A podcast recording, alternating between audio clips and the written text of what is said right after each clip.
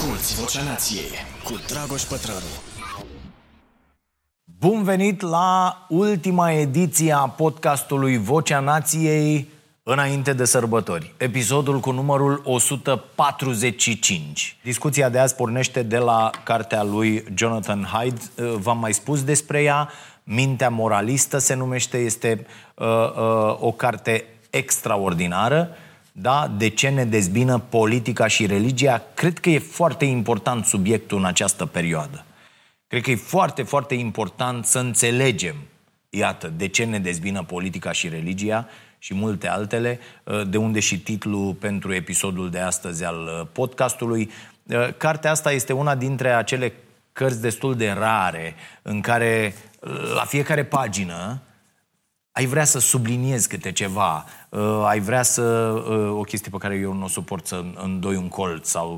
Uh, uh, uh, ca să știi la ce pagină să tot revii. Uh, depinde asta de, de stilul fiecăruia. Eu le fac varză cărțile. Sunt uh, unii oameni care mai uh, împrumută cărți din cafenea și pentru că, mă rog, unele uh, au dispărut, am mai adus eu de acasă și am înlocuit cu uh, varianta citită de mine și uh, uh, unora le-a plăcut, altora nu, bineînțeles că na, subliniez tu toată cartea, scriu eu și adnotez, fac tot felul de...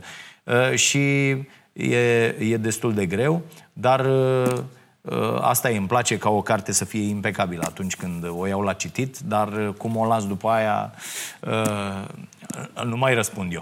Uh, așa că vă recomand foarte, foarte tare să citiți această carte. Uh, eu am citit-o mai de mult, mi se pare că nu-și pierde deloc din relevanță nici la 10 ani de la apariție. A fost publicat în 2012, la noi a fost tradusă în 2016 la Humanitas.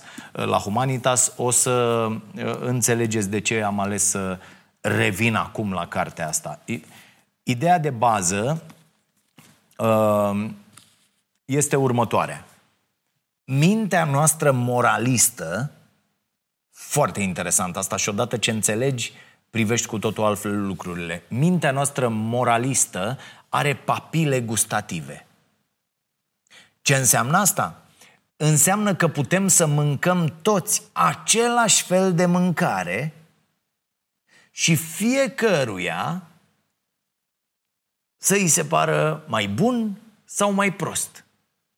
Unora să ni se pară prea dulce, altora prea amar, în funcție de, de felul în care ne-am dezvoltat în timp preferințele și de felul în care papilele noastre gustative preiau aceste preferințe. De-aia eu tot spun și când vorbesc despre nutriție că gustul se educă, că lucruri despre care spuneam în trecut că n-au niciun gust, așa mi se părea mie, sau că nu au un gust bun, acum uh, uh, le mănânc și îmi plac foarte, foarte mult. Iată, deci gustul se educă. Ei bine, exact la fel se întâmplă și atunci când judecăm ceva ca fiind moral sau corect. Avem, deci, papile gustative pentru moralitate aceeași întâmplare prezentată mai multor oameni sau observată de mai mulți oameni va fi judecată diferit în funcție de felul în care oamenii și-au dezvoltat în timp papilele gustative ale moralității.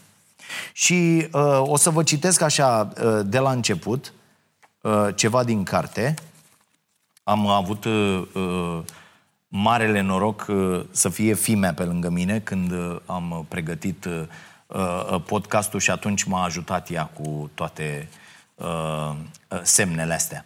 Na, organizare, tată, nu, păi ce facem aici?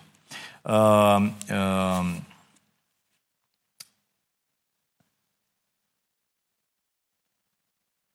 câinele unei familii a fost omorât de o mașină în fața casei. Carnea de câine, auziseră oamenii, e delicioasă. Și astfel au tranșat corpul animalului, l-au gătit și l-au mâncat la cină. Nimeni n-a fost martor la fapta lor. Dacă sunteți ca majoritatea oamenilor educați din studiile mele, spune autorul, prima reacție a fost de profund dezgust. Însă, ați ezitat înainte de a spune că familia a făcut ceva moralmente greșit. La urma urmei, câinele murise deja, așa că nu i-au făcut rău, nu? Și era chiar câinele lor. Așa că aveau dreptul să facă ce vor cu trupul neînsuflețit. Nu-i așa? Dacă v-aș presa să vă exprimați părerea, mi-ați da cel mai probabil un răspuns evaziv, precum Ei bine, mi se pare dezgustător și cred că ar fi trebuit pur și simplu să îngroape câinele Însă n-aș afirma că a fost moralmente greșit Lucrurile ar fi stat cu totul altfel dacă ar fi fost vorba de o rață, nu? Ok. Uh, continui din carte. Bine, iată acum un caz mai dificil. Un om merge o dată pe săptămână la supermarket și cumpără un pui. Înainte de a-l găti însă, omul săvârșește un act sexual cu acesta. Eu trage puiului, cum ar veni. Apoi îl gătește și îl mănâncă. Din nou, n-a suferit nimeni, nu știe nimeni și, ca în cazul familiei care și-a mâncat propriul câine, e vorba de un fel de reciclare. Adică, după cum au subliniat unii dintre subiecții cercetărilor mele, este o modalitate de a utiliza eficient resursele naturale. De data aceasta însă, dezgustul e cu atât mai accentuat, iar fapta pare atât de înjositoare –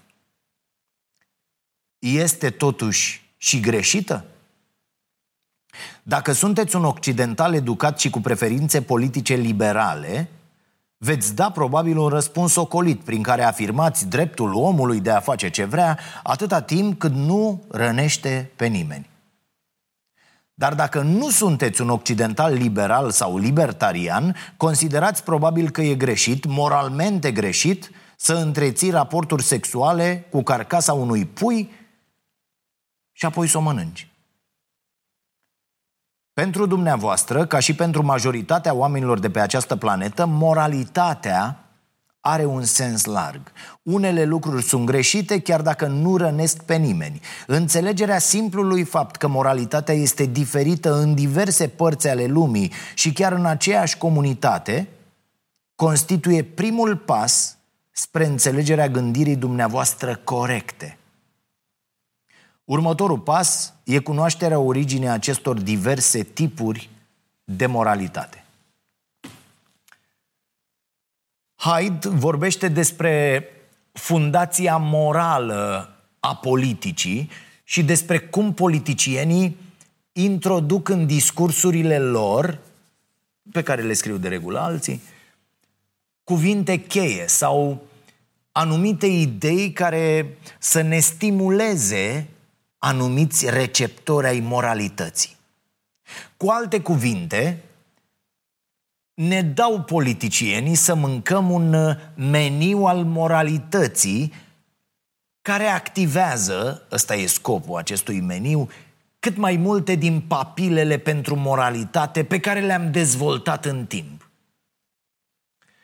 Și o să vă povestesc cum explică autorul toată nebunia asta, că e foarte, foarte interesant.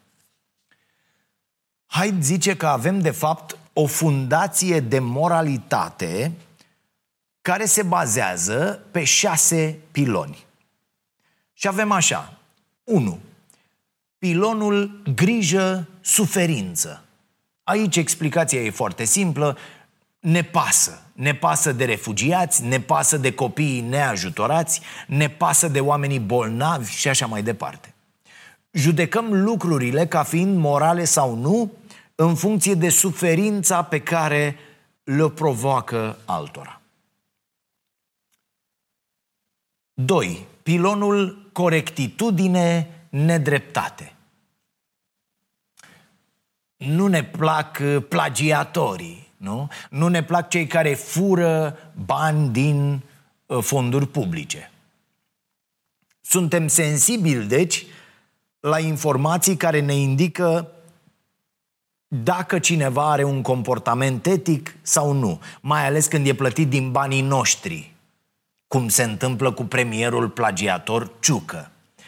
De remarcat, iată și că formularea asta, premierul plagiator Ciucă, nu le sună multora la fel de grav cum le sună premierul plagiator Ponta.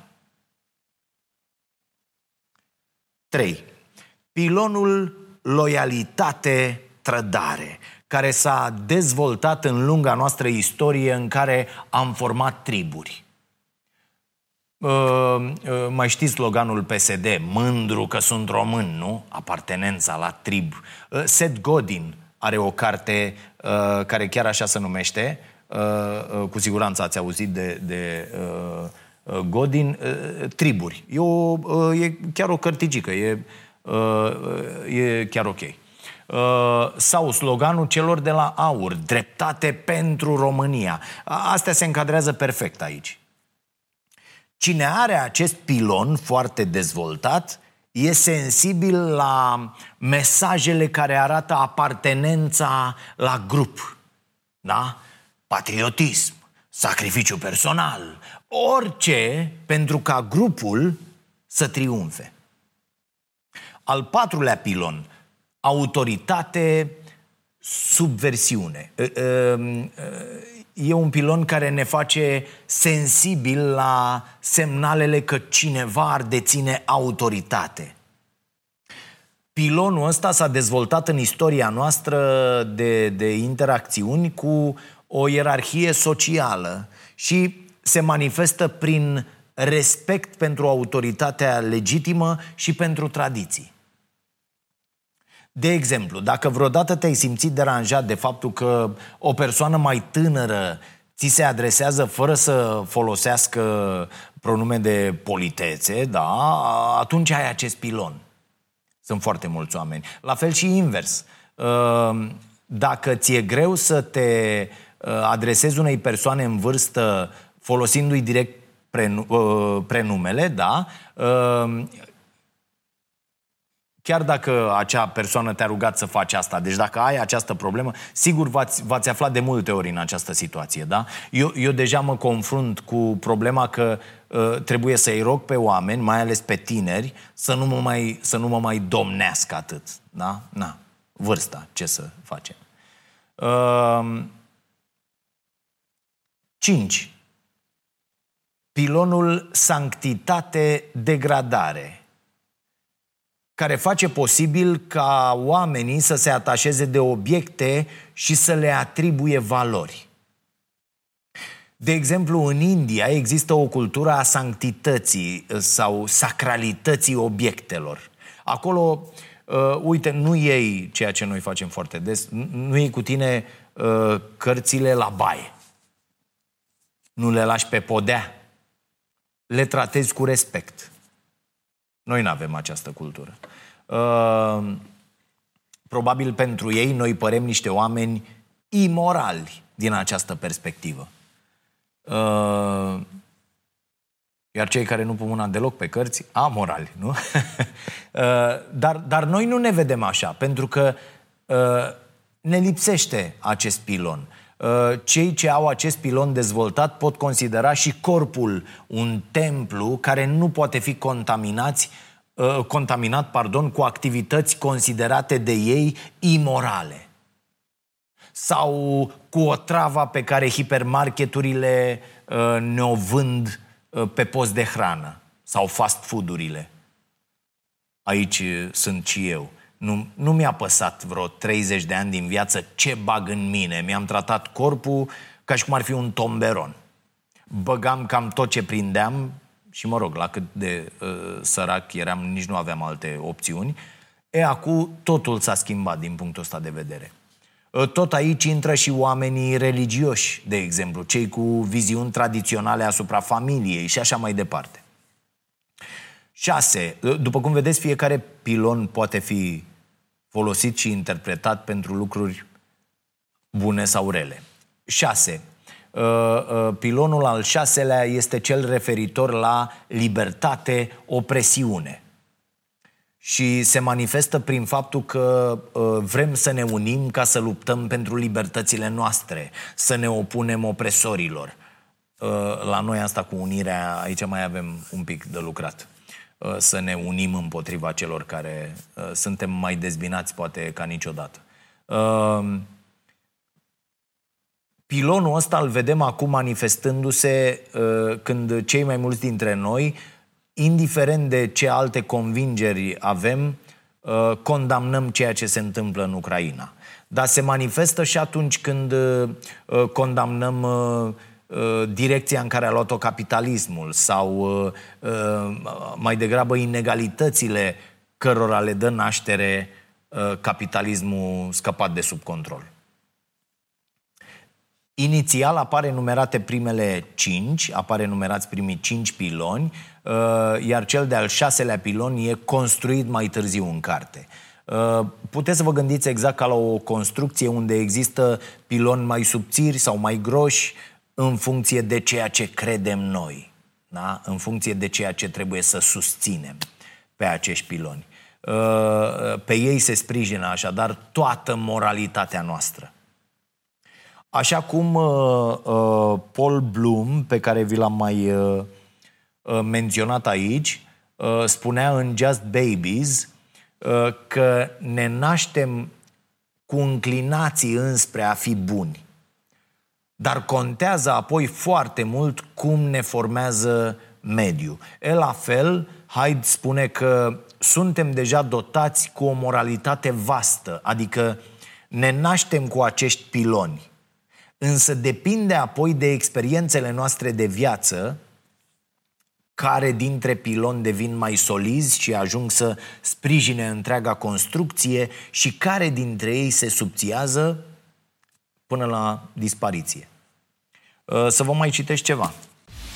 Asculți Vocea Nației, disponibilă pe iTunes, Spotify, SoundCloud sau pe starea nației.ro la secțiunea podcast. Acum câțiva ani am încercat un restaurant numit Adevăratul Gust. Interiorul era în întregime alb. Pe fiecare masă erau doar linguri. Cinci linguri mici pentru fiecare persoană. M-am așezat la o masă și m-am uitat la meniu. Era împărțit în secțiuni. Zahăr, miere, sirop și artificiale. Am chemat chelnerul și l-am rugat să-mi explice. Mâncare n-aveau? Chelnerul s-a dovedit a fi totodată proprietarul, dar și singurul angajat al restaurantului. Mi-a spus că restaurantul era primul de acest tip din lume. Era un bar în care se, degust- se degustau îndulcitori. Puteam să încerc astfel de produse din 32 de țări. Mi-a explicat apoi că era biolog specializat în simțul gustului. Mi-a descris cele cinci feluri de receptori aflați în fiecare papilă gustativă. Dulce, acru, sărat, amar și savuros. Savuros, umami uh, este cunoscut el după numele de botez. În cercetările sale descoperise că activarea receptorului de dulce producea cea mai puternică descărcare de dopamină în creier. De-aia suntem dependenți de zahăr. Da? Și de-aia e bine să renunțăm sau să ne vindecăm de această dependență de zahăr. Reiau, în cercetările sale descoperise că activarea receptorului de dulce producea cea mai puternică descărcare de dopamină în creier, indicându-i astfel faptul că oamenii sunt programați să caute gustul dulce mai presus de celelalte patru. Prin urmare, a spus el, cel mai eficient din punctul de vedere al intensității plăcerii per calorie era să consumăm îndulcitori. Așa i-a venit, i-a venit ideea să deschidă un restaurant concentrat exclusiv pe stimularea acestui singur receptor gustativ. L-am întrebat cum îi mergea afacerea. Îngrozitor, mi-a spus. Dar măcar îmi merge mai bine decât chimistului care a deschis un bar unde se degustă sare. Ei bine, această povestire nu este adevărată, dar e o metaforă a felului în care mă simt uneori când citesc cărți despre filozofie morală și psihologie. Moralitatea este atât de complexă și de vastă, cu multiple fațete și plină de contradicții. Pluraliștii precum Schroeder sunt la înălțimea situației, oferind teorii care explică diversitatea morală într-o cultură sau alta. Totuși, mulți autori reduc moralitatea la un singur principiu, de regulă o variantă de maximizare a ajutorului social, mai exact, ajută-i pe oameni, nu-i răni. Sau, alte ori, e vorba despre dreptate sau noțiuni asemănătoare legate de corectitudine, drepturi sau respect față de ceilalți și față de autonomia fiecăruia. Există grătarul utilitarist, care servește doar îndulcitori, în paranteza ajutor social, și localul deontologic, care servește doar sare, în paranteză drepturi. Acestea sunt opțiunile. Nici Schroeder și nici eu nu spunem că merge orice sau că toate societățile sau toate bucătăriile sunt la fel de bune. Credem însă că monismul moral Încercarea de a îngloba întreaga moralitate într-un singur principiu creează societăți care nu-i mulțumesc pe oameni și care riscă să devină inumane pentru că ignoră atât de multe alte principii morale. Pe parcursul cărții, Hyde dă tot felul de exemple și e foarte interesant că o să credeți lucruri diferite în funcție de locul în care vă aflați în spectru politic. Adică dacă sunteți la stânga sau la dreapta, de stânga sau de dreapta. Și chiar dacă în România e destul de greu să faci această delimitare, stânga-dreapta, în primul rând pentru că uh, noi nu avem partide reale de stânga, da? PSD-ul nu are absolut nicio legătură cu ce presupune un partid de stânga. Și apoi, și pentru că în toată lumea, nu doar la noi, partidele au cam început să împrumute idei din tot spre, uh, spectru politic. Vorba aia uh, ar spune orice pentru, pentru voturi. În general, politica de stânga e asociată cu mișcări pentru drepturile minorităților, e asociată cu feminismul, cu grija pentru mediu, cu mișcări pentru reducerea inegalității economice și sociale sau uh, uh, chiar și cu mișcări antirăzboi. Politica de dreapta e asociată cu mișcări pentru întărirea nucleului familiei în societate, pentru autoritate și tradiție. Uh, e asociată cu ignorarea inegalităților, pentru că ele tind să fie văzute ca ceva natural, ceva ce uh, izvorăște din competiția existentă pe piața liberă. Însă cea mai uzuală înțelegere, cea care cred că e predominantă și la noi, e cea potrivit căreia stânga favorizează implicarea statului în economie, în timp ce dreapta susține un stat minimal până la inexistență. Iar la noi, unii dintre politicienii de dreapta merg atât de departe cu a susține ideea unui stat inexistent, vezi toate câțismele din, din ultimii ani, încât își neagă, proba, ă, ă, își neagă practic propriul rol. Pe de altă parte, există și un curent de gândire care spune că e complet depășită această împărțire stânga-dreapta. Poate că așa e. Poate către asta ar cam trebui să tindem. Ideologia ce înseamnă de fapt? Un set de credințe despre organizarea corectă a societății și despre felul în care această organizare poate fi obținută. Iar împărțirea asta între ideologia de stânga uh, și de dreapta e ceva ce tot tragem după noi de sute de ani. Uh, știți când au apărut, apropo, acești uh, termeni? În 1789. Da? Uh, acum mai bine de 230 de ani. S-a întâmplat în timpul Revoluției franceze, nu pot să zici altceva când zici 1789, uh, când membrii adunării naționale au avut de răspuns la o întrebare simplă. Să păstrăm organizarea de acum sau să o schimbăm? Cei care au vrut să păstreze ordinea lucrurilor s-au așezat în dreapta sălii. Cei care au vrut schimbarea lucrurilor s-au așezat în stânga. Asta a fost tot. Când adunarea națională a fost înlocuită cu uh, alți membri, uh, toți au păstrat locurile. Inovatorii au stat la stânga, conservatorii au stat la dreapta. Iată, 200 și ceva de ani mai târziu, încă păstrăm aceste noțiuni. Interesant, nu? Sunt atât de multe alte lucruri pe care le păstrăm tot așa din inerție și dintr-o, dintr-o agățare naivă de trecut. Revenind la Hyde, el spune că, indiferent dacă suntem de stânga sau de dreapta, vom avea bine dezvoltat pilonul grijii și pe cel al corectitudinii. Ei bine, lucrurile se schimbă când intervin elemente ce țin de loialitate, autoritate sau sanctitate. Criteriile astea dispar cu totul din spectrul stângii politice.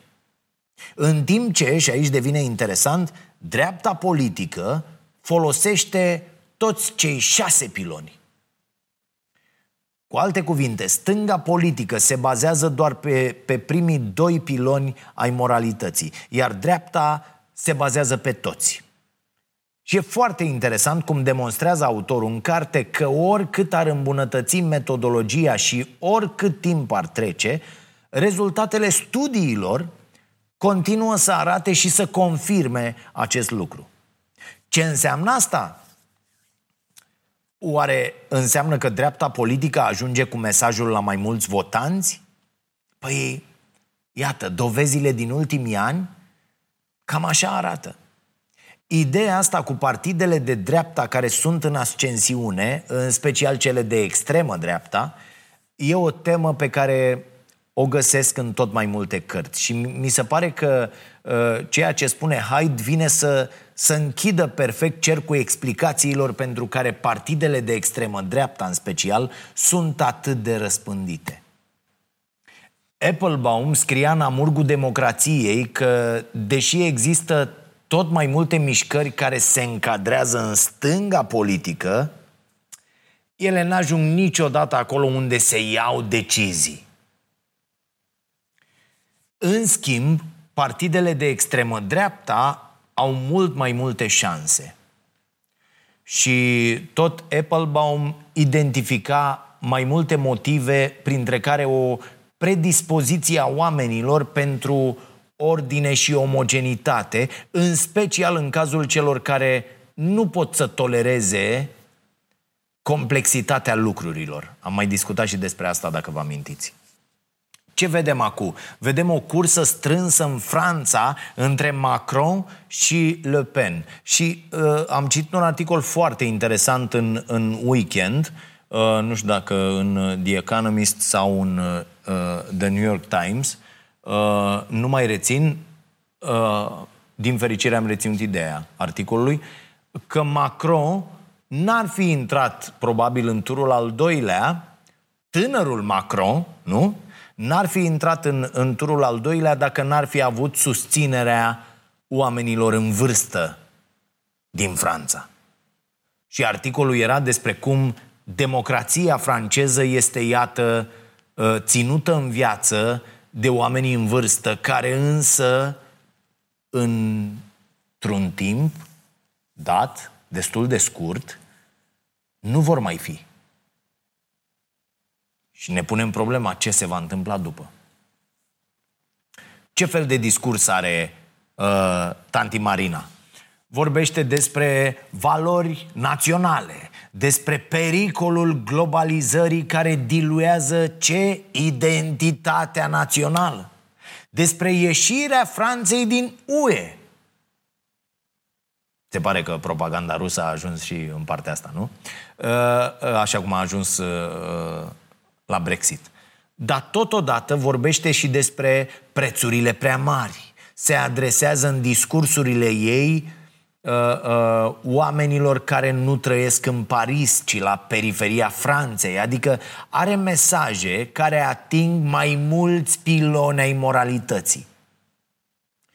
Problema e că toate aceste lucruri vin la pachet cu foarte mult extremism cu mesaje anti-imigrație, cu discuții despre reintroducerea pedepsei cu moartea.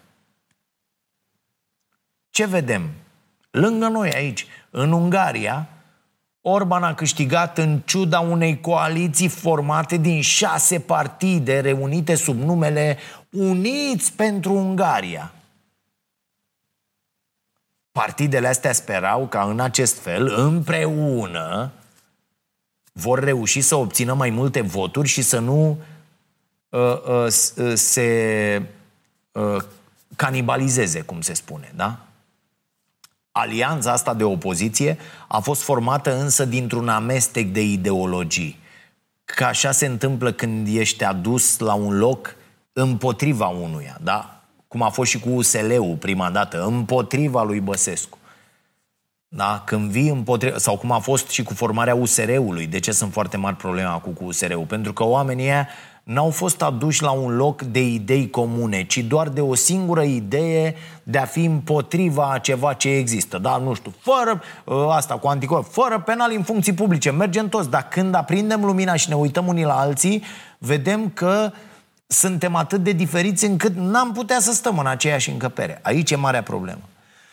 E, așa s-a întâmplat și în Ungaria. Amestecul ăsta de ideologii de la foste partide naționaliste, eurosceptice și antiglobaliste, devenite între timp doar conservatoare, până la socialiști și verzi. N-au reușit. Uh, campania lor a fost una de atac personal împotriva lui Orban cu privire la inflație, la refuzul vaccinului Pfizer și la preferința pentru un vaccin rusesc. Doar că nimic din toate astea n-a ajuns la votantul de rând așa cum au sperat ei. Și iată ce victorie zdrobitoare a lui uh, Orban. Revin la carte. Uh, Hyde oferă câteva exemple concrete din Statele Unite, acolo unde lucrurile sunt foarte clare. Fie ești republican, fie ești democrat. Nu există altceva. Povestește, de exemplu, cum în cursa prezidențială din 2005, dintre uh, Uh, George Bush, candidatul republican, și John Kerry, candidatul democrat, a remarcat cum democrații nu știu să se conecteze la fundația morală a oamenilor, a alegătorilor. Și dă următorul exemplu. În timpul unui discurs din campanie, Kerry, deci candidatul democrat, ar fi înșiruit toate greșelile administrației Bush, uh, care candida pentru al doilea mandat, iar după fiecare frază adăuga sloganul America poate mai bine. E, sloganul ăsta n-atingea niciun pilon al moralității. Bă, poate mai bine. Deci facem bine, putem mai bine. Să facem mai bine, să fim mai buni, cum ar spune regele nostru Gică Hagi. Să spui că America poate mai bine, n-atinge nici grija, nici loialitatea, nici corectitudinea, nici autoritatea, nici sanctitatea. Dar dacă în schimb sloganul ar fi fost întrebarea Bush, o să plătești pentru asta? Abia atunci s-ar fi activat în mintea oamenilor unul dintre piloni, cel al corectitudinii, spune uh, Hyde în carte. Pentru că ar fi trezit ideea că Bush încearcă să fure din banii contribuabililor. Apropo de asta, uh, sloganul lui Macron este noi toți sloganul de acum, da? În timp ce sloganul uh, lui Le Pen este pentru toți francezii. Sesizați cum se consolidează pilonul loialității? Noi, francezii. Mai spune Hyde, de exemplu, că atunci când Obama a fost numit din partea Partidului Democrat pentru alegerile prezidențiale din 2008, părea că în sfârșit democrații au înțeles că e nevoie de cineva care înțelege cât de diverse sunt gusturile moralității. Deși Obama era un progresist, înțelegea totuși argumentele conservatoare, adică înțelegea nevoia oamenilor de ordine și valoarea pe care ei o atribuiau tradițiilor. Așa că era atent ca în discursurile lui să laude instituția căsătoriei, să vorbească despre familia tradițională formată din doi părinți, despre patriotism, toate astea în timp ce se declara un cetățean al lumii și vorbea despre cetățenie globală. Concluzia lui Hyde este că acei politicieni care reușesc să atingă întreaga fundație a moralității câștigă. Problema e că oamenii sunt sensibili la piloni diferiți ai acestei fundații de moralitate. Adică vom auzi discursul unui politician și vom gusta, apropo de papile, fiecare uh, uh, uh, vom gusta fiecare lucruri diferite cu papilele moralității despre care vorbește Hyde. Pentru conservatori, nucleul societății este familia. Pentru progresiști, nucleul este individul. Pentru progresiști, respectarea cu strictețe a tradițiilor culturii în care te-ai născut vine ca o constrângere a libertății unei persoane de a alege cu privire la propria viață. Pentru conservatori, libertatea de a alege că nu vrei să respecti acele tradiții e văzută ca un potențial motiv pentru dezbinarea familiei. Și progresistul și conservatorul au în vedere grija pentru ceva. Sunt sensibili la acest pilon al moralității bazat pe grijă. Doar că, sau cum ar zice domnul Ciucă, pe grijă. Doar că fiecare îl înțelege și îl manifestă diferit. Uh, și să vă mai citesc ceva apropo de, de aceste diferențe. Ce spune Hyde despre perioada în care a locuit trei luni în India ca să studieze uh, uh, etica divinității. Am luat cina cu bărbați ale căror soții ne serveau în tăcere și apoi se retrăgeau la bucătărie fără să-mi adreseze vreun cuvânt întreaga seară. Mi s-a spus să fiu mai strict cu proprii servitori și să nu le mai mulțumesc când mă serveau. Am văzut oamenii îmbăindu-se și gătind cu apă evident poluată care era considerată sacră. Pe scurt, eram cufundat într-o societate profund religioasă, stratificată ierarhic și cu diferențe majore între rolul bărbaților și cel al femeilor. Și eram hotărât să o înțeleg în condițiile impuse de ei, nu de mine. Mi-au trebuit doar câteva săptămâni ca să mă dezmeticesc și asta nu pentru că eram un antropolog înnăscut, ci pentru că a intervenit simțul uman normal al empatiei. Îmi plăceau oamenii aceia care mă găzduiau, mă învățau și mă ajutau. Oriunde mergeam, oamenii erau binevoitori. Și atunci când ești recunoscător celor din jur, e mult mai ușor să le înțelegi punctul de vedere. Elefantul meu, apropo de elefant și călăreț, elefantul meu se înclina către ei și astfel călărețul meu căuta argumente morale în apărarea lor. În loc să-i consider pe bărbați drept asupritori sexiști și să compătimez femeile, copiii și servitorii, văzându-i ca pe niște victime neajutorate, am început să întrevăd o lume morală în care familiile, nu indivizii, sunt unitatea de bază a societății, iar membrii fiecărei mari familii, inclusiv servitorii, sunt foarte interdependenți. În această lume, egalitatea și autonomia personală nu erau valori sacre. Respectarea vârstnicilor, a zeităților și a oaspeților, protejarea subordonaților și îndeplinirea îndatoririlor în funcție de rolul atribuit erau mult mai importante.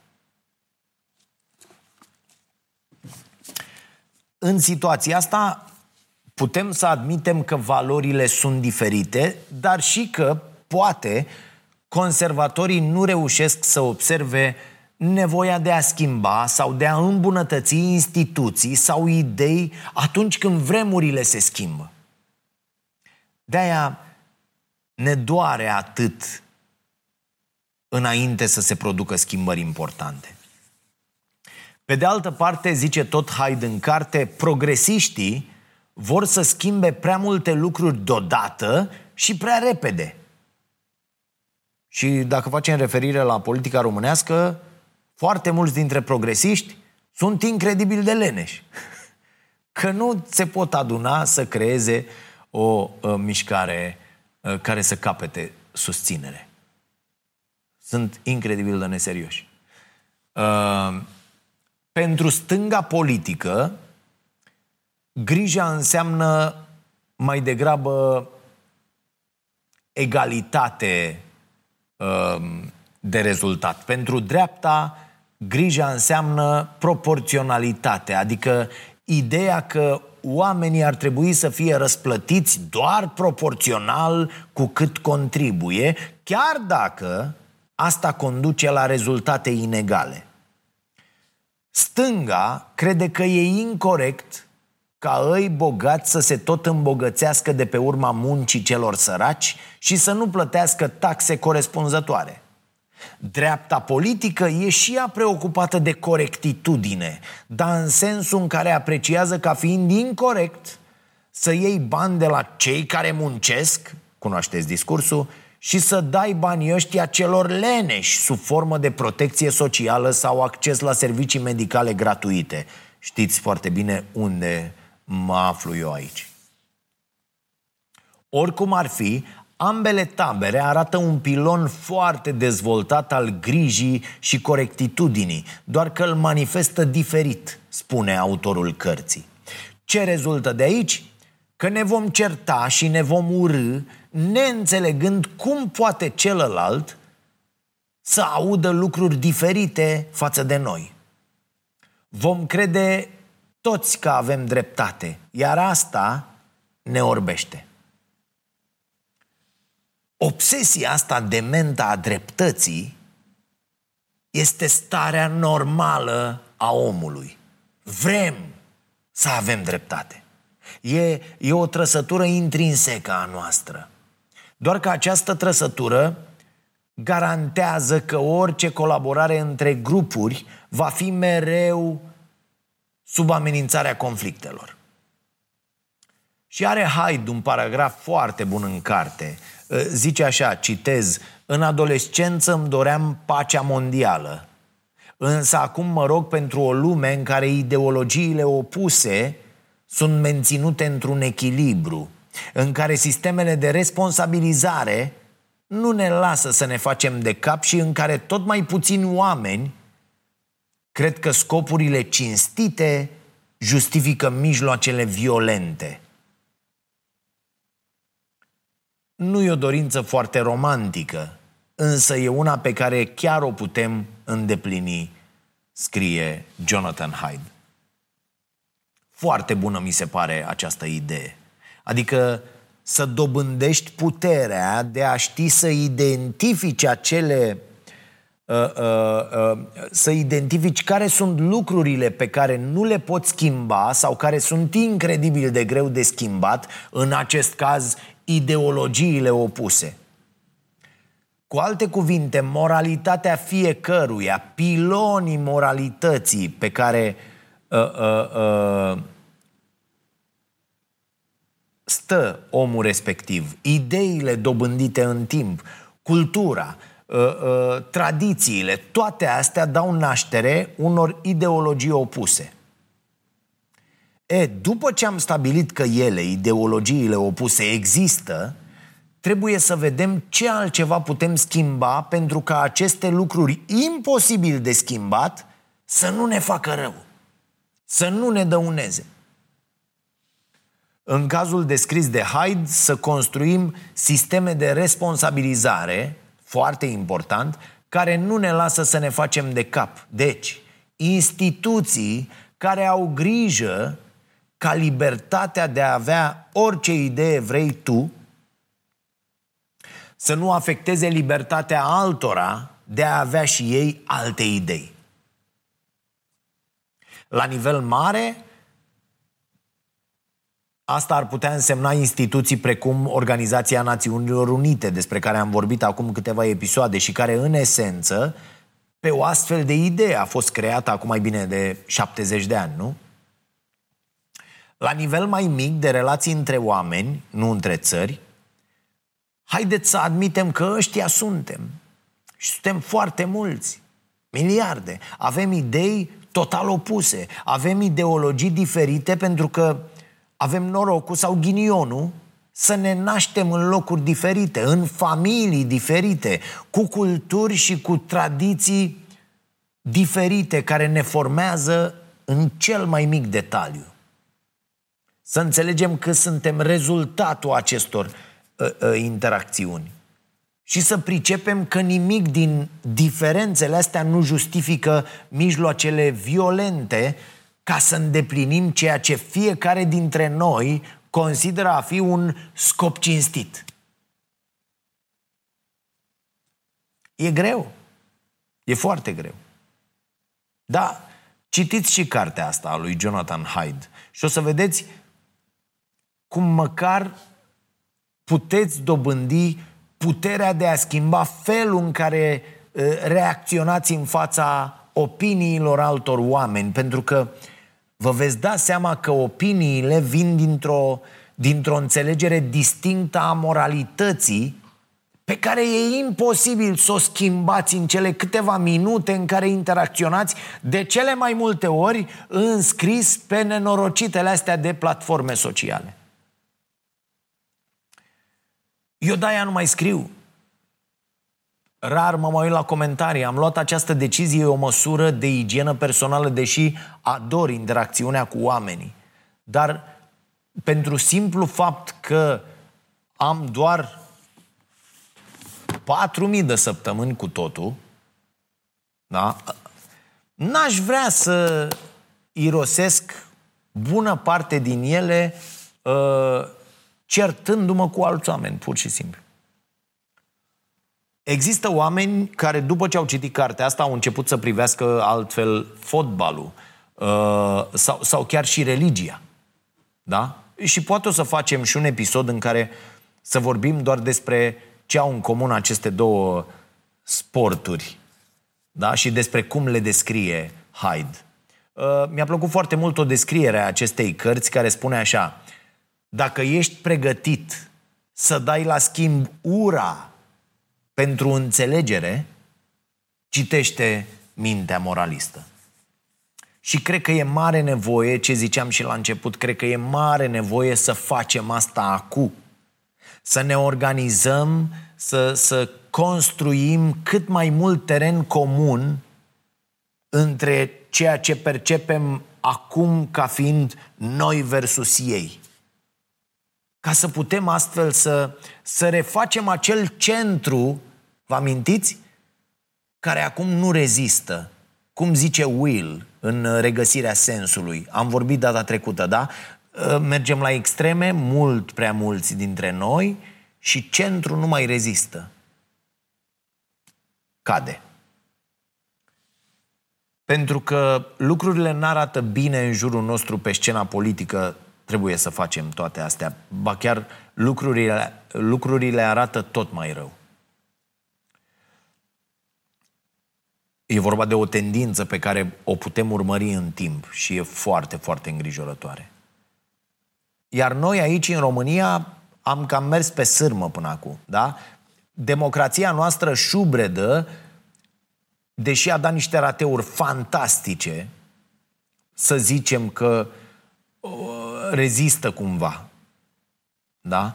Dar cred că trebuie să fim foarte, foarte atenți, mai ales la aceste tendințe cu premier militar, cu toate nebuniile astea și cu ce se întâmplă de fapt acum în, în politica noastră, pentru că avem, nu mergem într-o direcție bună. Asta este evident din punct de vedere al consolidării democrației.